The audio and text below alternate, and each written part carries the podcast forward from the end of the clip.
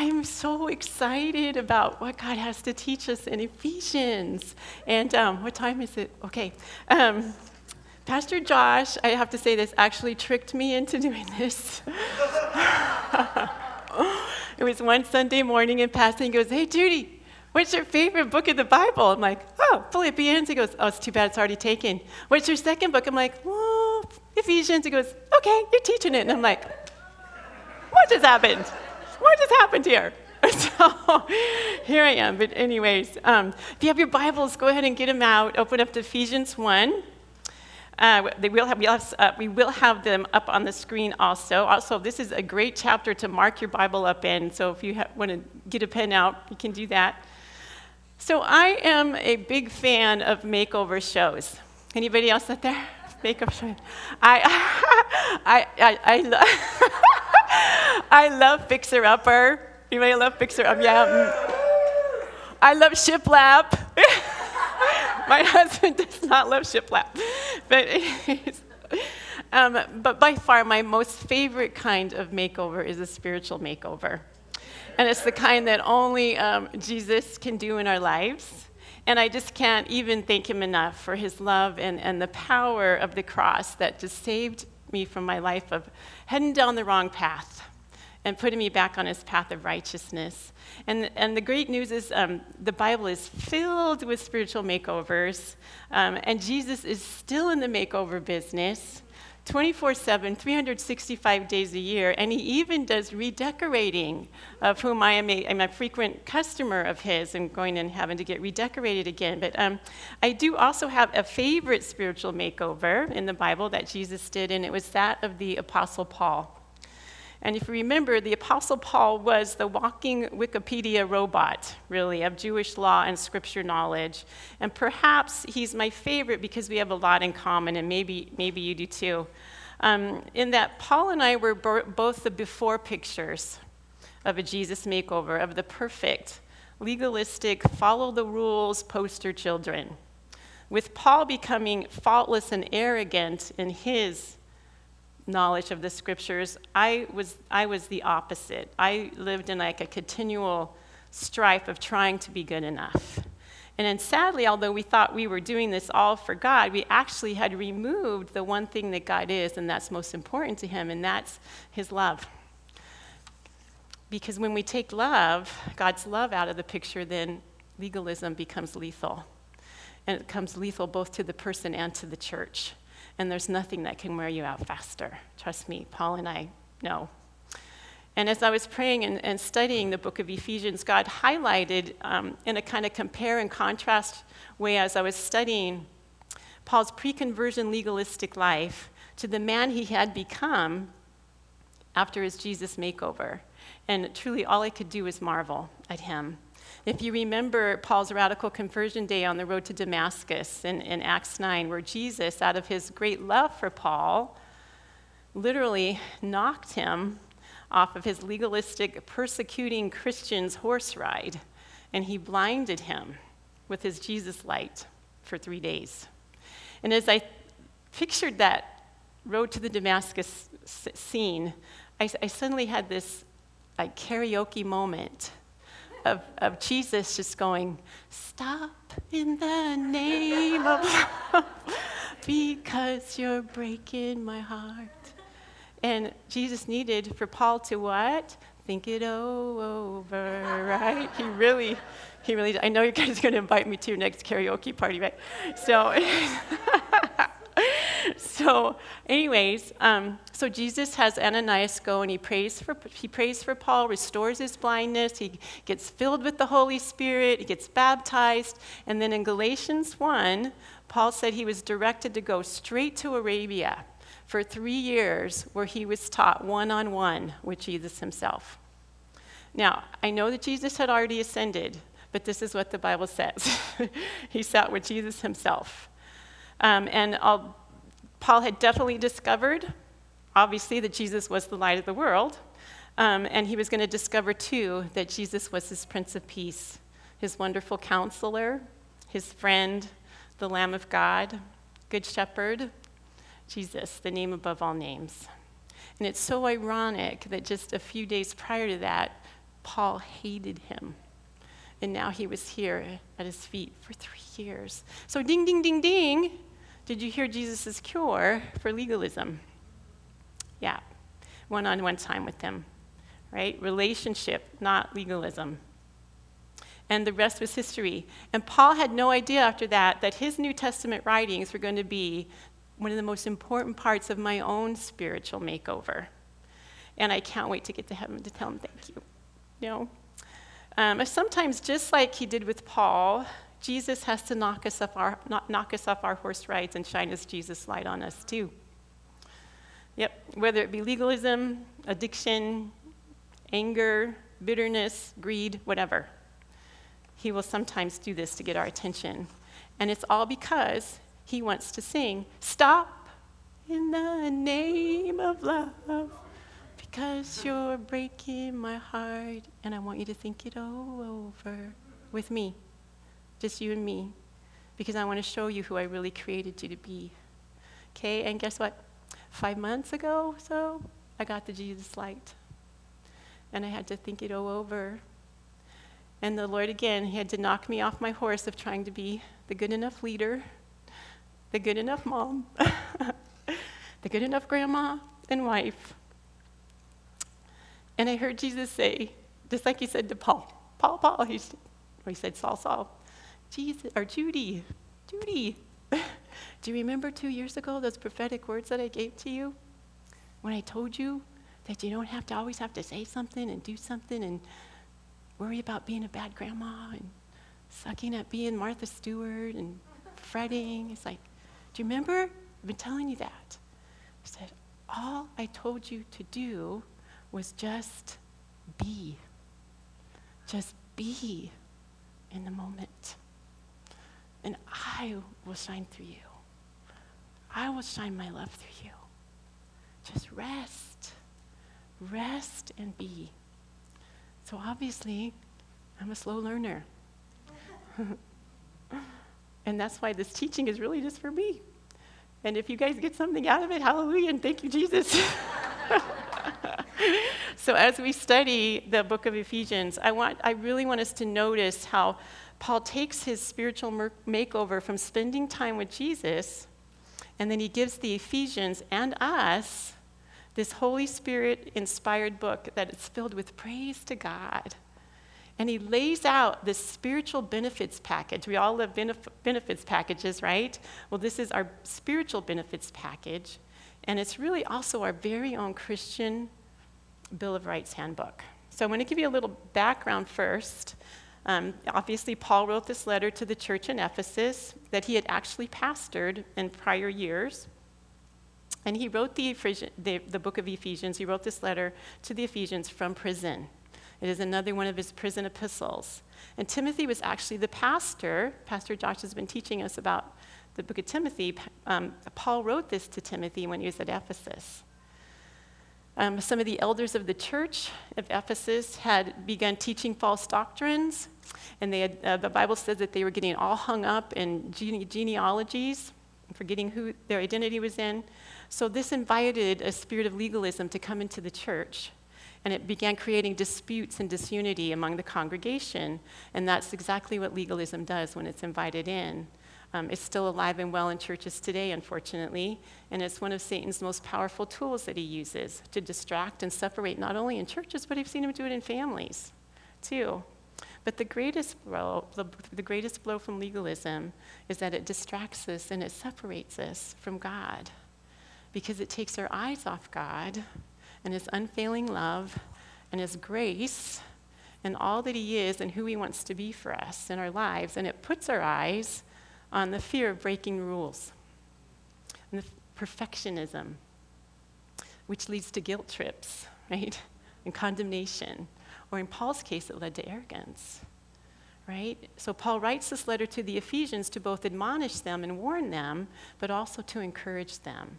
So in chapter one, we're going to spend the majority of our time in chapter one because this is just a very pivotal, pivotal chapter that God used to help me understand my identity in Christ, okay? So we're going to start in verse 2. Paul says, Grace and peace to you from God our Father and the Lord Jesus Christ. So, right off the bat, he starts with grace. Okay, he uses the word grace 12 times in the book of Ephesians because grace is the opposite of legalism. And then he uses peace. Peace was, I mean, excuse me, Paul was just a crazy, overzealous guy. He did not have peace. so now, because of Jesus, he is actually wearing the shoes of peace that he's going to remind us to wear in our armor of God wardrobe in chapter 6. Okay? So, verses 3 through 14, in my opinion, are just so vitally important for all of us because Paul reminds us, and the Ephesians, Ephesians, remember they were hung up on genealogies, he reminds us of who our identity and our inheritance in Christ is. All right, so verse 3 Praise be to the God and Father of our Lord Jesus Christ, who has blessed us in the heavenly realms with every spiritual blessing in Christ. So, those two words in Christ, Paul uses those 12 times in the Ephesians, so either in Christ or in Him. Okay, so what does it mean in Christ? It doesn't say for Christ, right? So in Christ means when we accept Christ as our Savior, we are immediately filled with the righteousness, righteousness of Christ and his holy nature. Okay, and God begins a work of sanctification process in us. We don't become Christ, we're on our way to becoming more like him. Does that make sense? You with me? Okay, thank you. Um, so I kind of think of it as like making hot tea. Okay, you have the hot water, you have a tea bag. When you put the tea bag in the water, right, you get, it infuses, you get an infusion that takes place, and you have tea. So with our um, being in Christ, we are the water. Jesus is a tea bag. So God puts the tea, Jesus the tea bag is, and he infuses us with Jesus. And we become in Christ, okay? And we are immediately made right with God.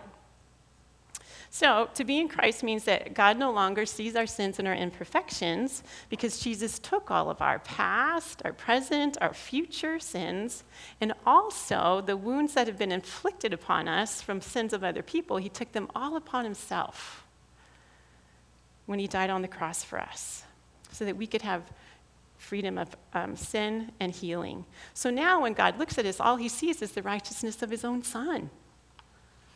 Guys, this is really mind blowing stuff today, so I've really been praying we get it because it's amazing.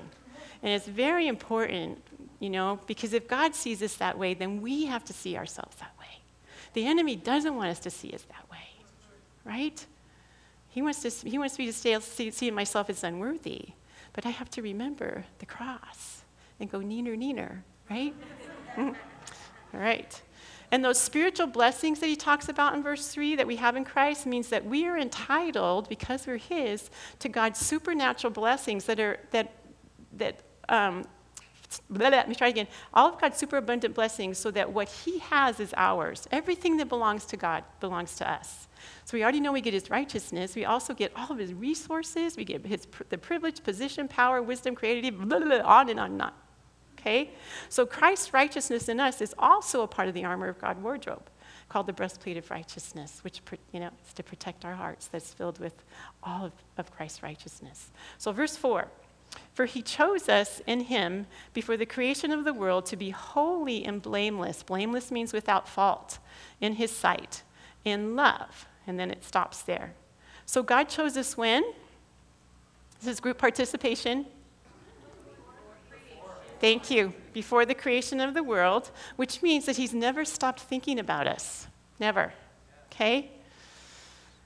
Um, and those words, holy and blameless and in, in love, those words remind me of a newborn baby because that's how we come into the world holy, blameless, perfect, innocent, and loved. Okay? It's how we come out of the womb. We do not come out of the womb saying, oh my gosh, I have to be potty trained. Right? Did not do that. Nothing. Okay?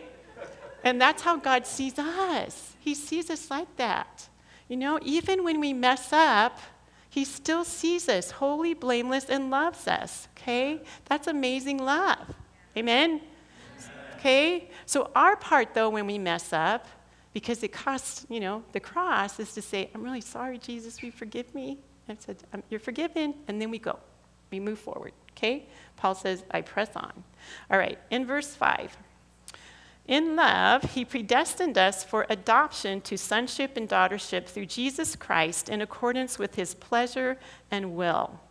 So God's pleasure and it was God's pleasure and will to adopt us as his own.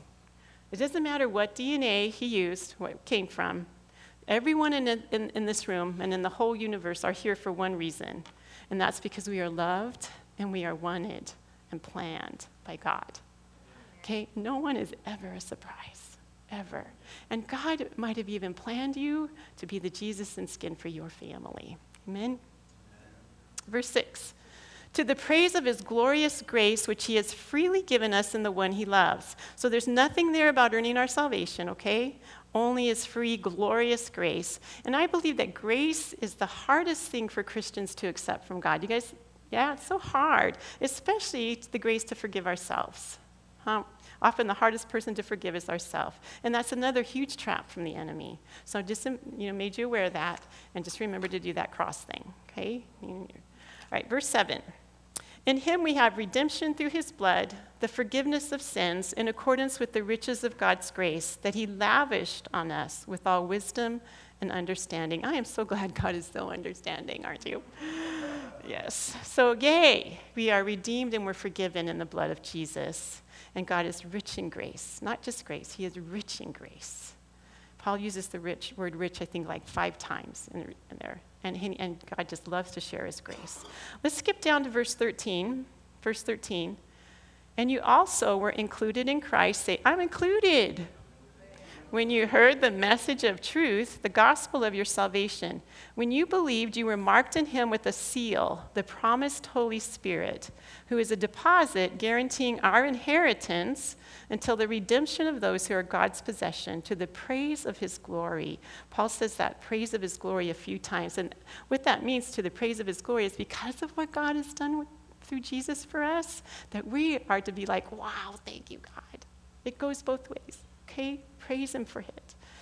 All right, and in this verse, um, Paul also introduces the third part of the Trinity, the Holy Spirit, who the Bible says is our comforter, our helper, our advocate, and our standby. Stand right here. Okay? He fills us, the Holy Spirit fills us, He seals us, He hovers all around us constantly. Amen? And did you notice, too, in that verse that we are assured of, an, of a spiritual inheritance in our Heavenly Father? So, an earthly inheritance is a free, expensive gift from a loved one that we didn't have to earn. And in the same way, a spiritual inheritance, our spiritual inheritance is free to us if we are believers, but it came at a great cost of Jesus willingly, to, willingly dying for us, for our sins.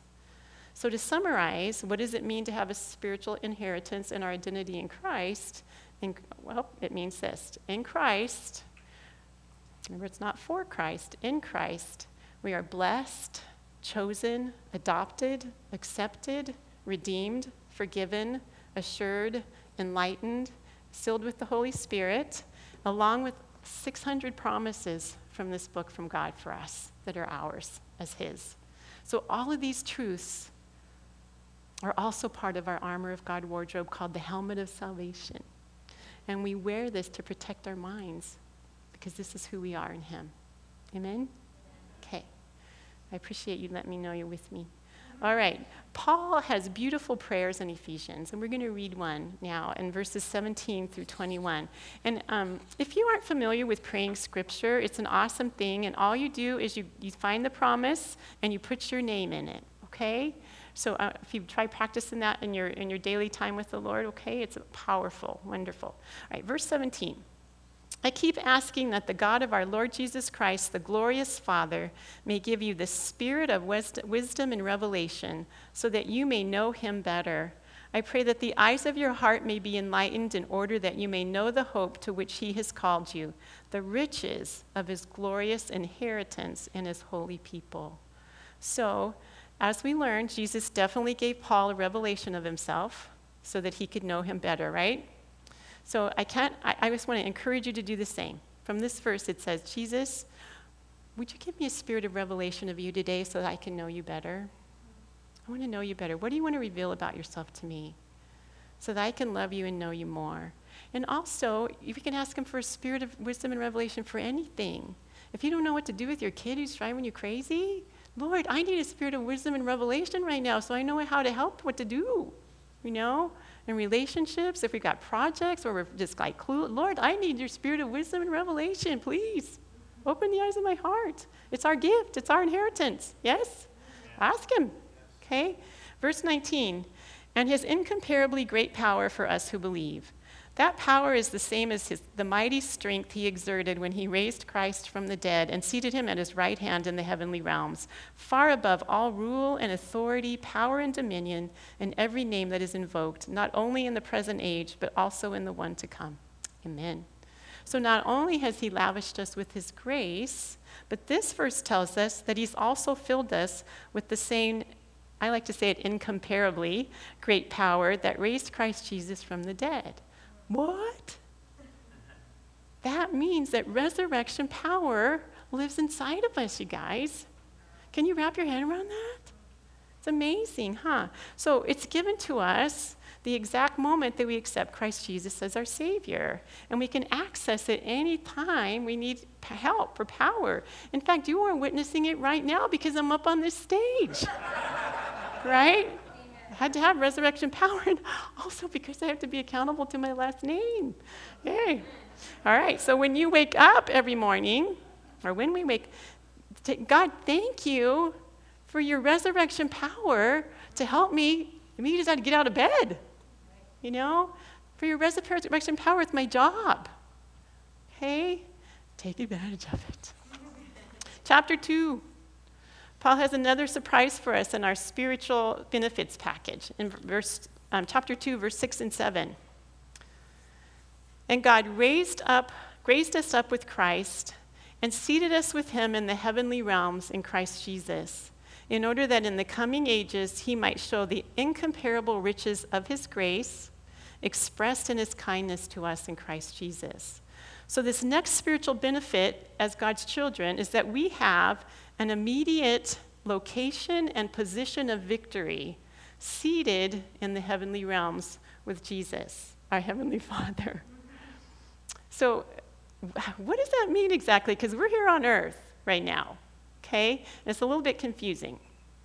So, here it goes God created us body, mind, and soul, right? And He also created our spirit as that place where His spirit comes and dwells within us. Got it so far? Okay, so but in, Gal- in Galatians 5 16 and 18, Paul tells us that we are to live by the Spirit and walk by the Spirit and be led by the Spirit and not the flesh. Okay, so although we live here on earth with its hardships and difficulties and also its joys, spiritually, we are seated with Him in victory in the heavenly realms in Christ Jesus. You get that? And all the spiritual blessings that we have access to are in the heavenly realm. So we call down heaven to earth. Does that make sense? Okay, so we are heirs, we are royalty. And is it is another mind blower is that we have an incredible heavenly Father who shares his throne with us. We're not as slaves, he shares it with us. Wow, that's awesome, huh? All right. Thank you, Lord. Ephesians 2:10. 10. For we are God's handiwork. Some translations say masterpiece. We are God's masterpiece. That sink in. Created in Christ Jesus to do good works, which he prepared, which God pre- prepared in advance for us to do. So I realize now that Paul is talking about works but these are not the kind of works that we think we have to do to earn salvation and spiritual brownie points, okay? So what I picture it is like this. So when God was busy designing and creating us before he created the world, he also filled us with talents and gifts. Um, that he was going to equip us with to do the good works from him that would bring us joy and others joy and glory to him. Does that make sense? Okay, so all we have to do is ask him, What are your good works that you planned for me before the world? And he will show you. All right, moving to chapter 3 in verses 14 through 19 is my favorite, very favorite prayer by Paul. But we don't have time to read it, so I'm going to give it to you for homework. Okay? So this week, I would like for you to try to read this every day and put your name in it, alrighty? It's going to be amazing.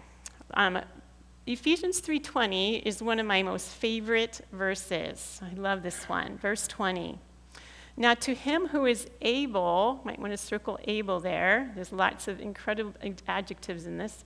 For to, now, to him who is able to do immeasurably more than all we ask or imagine, according to his resurrection power that is at work within us. Okay?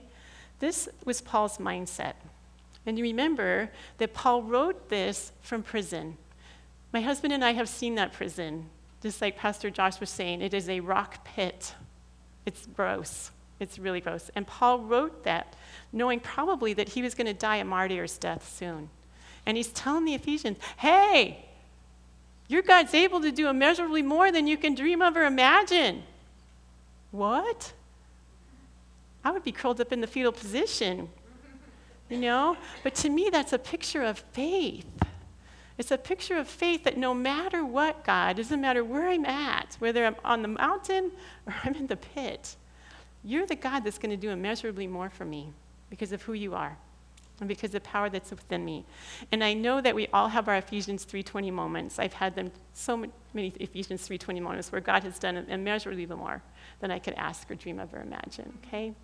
And so keep those in mind. He, every day God wants to do immeasurably more for you. And it's going to look different for each one of us, you know? For some of us, it might be that you did three extra sit ups, I don't know, or something, you know? And for some of us, it, you know, could be a miracle, all right? Okay, we, we actually don't have time to go through chapter 4 and 5, okay? So if you can look at those, Christ loves the church, he loves unity in the church. Oh, means so much to him to be nice to each other and glorify him, okay? And then chapter 6, in verses 10 through 19, it's the famous armor of God chapter that I was talking about. Um, Paul is going to tell us how we need to dress. Um, you know, just like we wouldn't go out of the house every day, hopefully we don't go out of the house without being properly dressed. Okay? So the same is true for us as children of God. And Paul instructs us on the armor to wear every day. And yes, it's armor because we are in a spiritual battle, in case you didn't notice. Duh. Huh? So we obviously have an enemy who despises us, loathes us, hates us. He studies us. He knows our weaknesses. He knows our proclivities. He knows our temptations. He knows how to push our buttons just like our children do. Okay? And his name is Satan, obviously. And I don't say this to scare you at all. I say this to make you aware. Okay? Because we've already learned that we sit in the heavenly realms and Satan is under our feet. Okay? Because of Jesus. Thank you, Jesus. Okay? But we have to have a strategy. Just like our servicemen, thank God, have to have a strategy and know their enemy to protect our country, we got to know how to protect us and our families. So in verse 10, um, Paul says, finally, be strong in the Lord and his mighty what? As resurrection power, you guys, okay? And he tells us to put on the full armor of God so that we can take our stand against the enemy's steam, schemes. And he reminds us that our struggle is not against flesh and blood, which is people, right? Or our grace growers, that we can call them, but against the rulers, against the authorities, and against the powers in the dark world, and against the spiritual forces of evil in the heavenly realms. Okay, so it's the enemy that is like 99.9% of the time behind those horrible people that make us frustrated, okay? Um, and I think also that we would agree, though, that besides people, our biggest battle is right here. It's in our minds, okay? So the remedy for that, okay, do we have that Roman soldier again picture?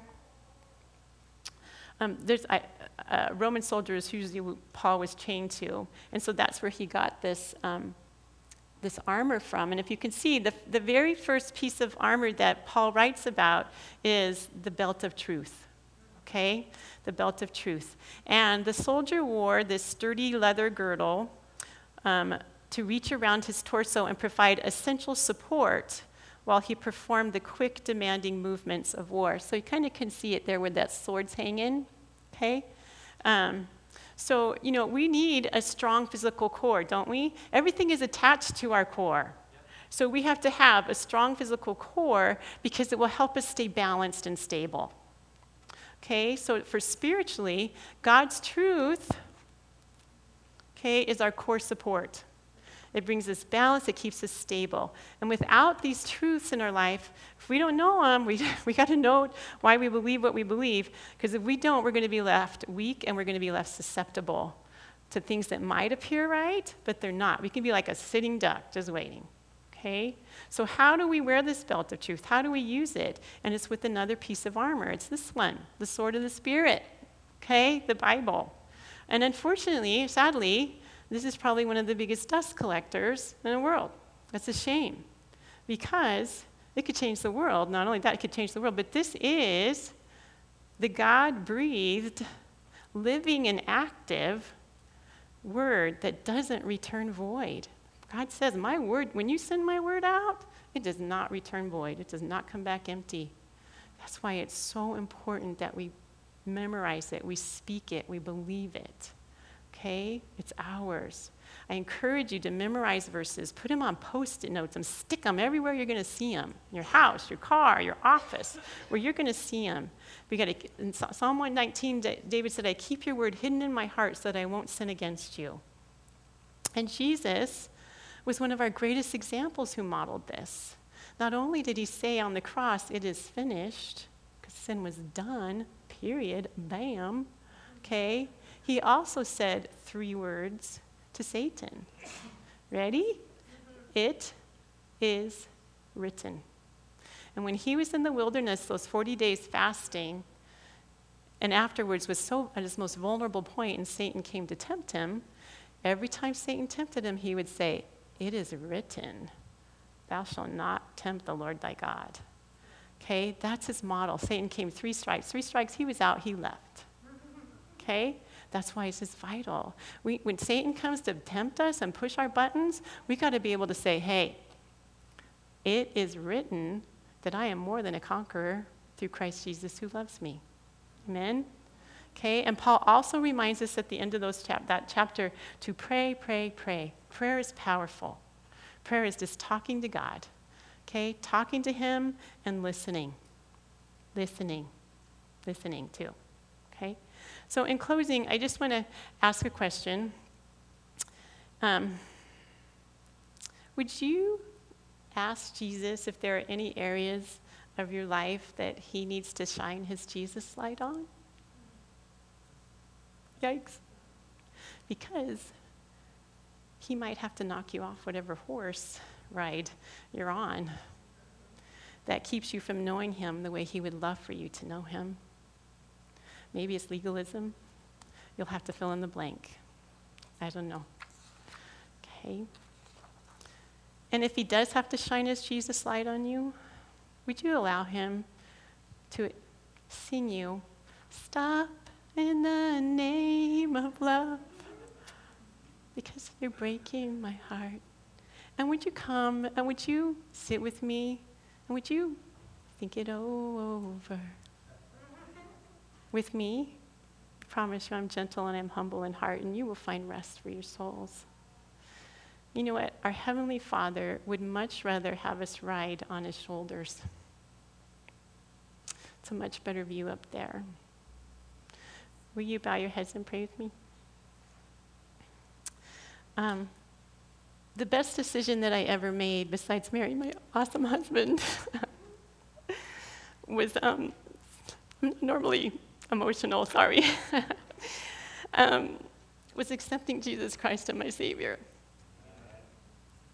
So, with your heads bowed and your eyes closed, if you have not had the uh, awesome opportunity to meet him, I would love to introduce him to you.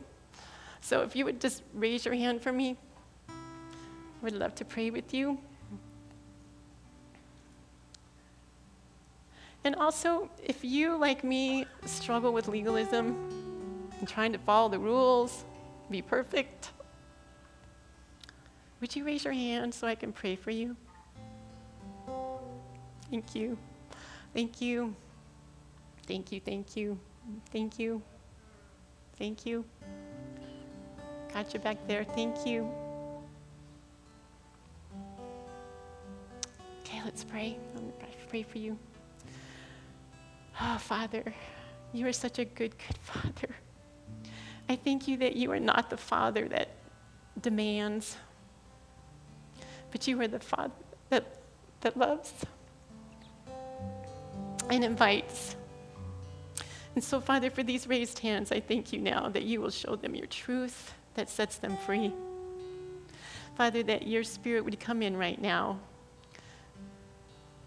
and just begin to minister and just to bring that rest that only you can give and that says, just be, just be with me. I'll take care of the rest. I praise you, praise you, Jesus, for what you have done in Holy Spirit. Thank you that you are right there. We just love you. I pray, Father, that you would seal these truths that our identity is in you, that our spiritual inheritance is in you, that we are co heirs with Christ and we are seated in the heavenly realms with you, and that the enemy is under our feet. We can't praise you enough. Just thank you. We love you. In Jesus' precious name. Everybody said, Amen.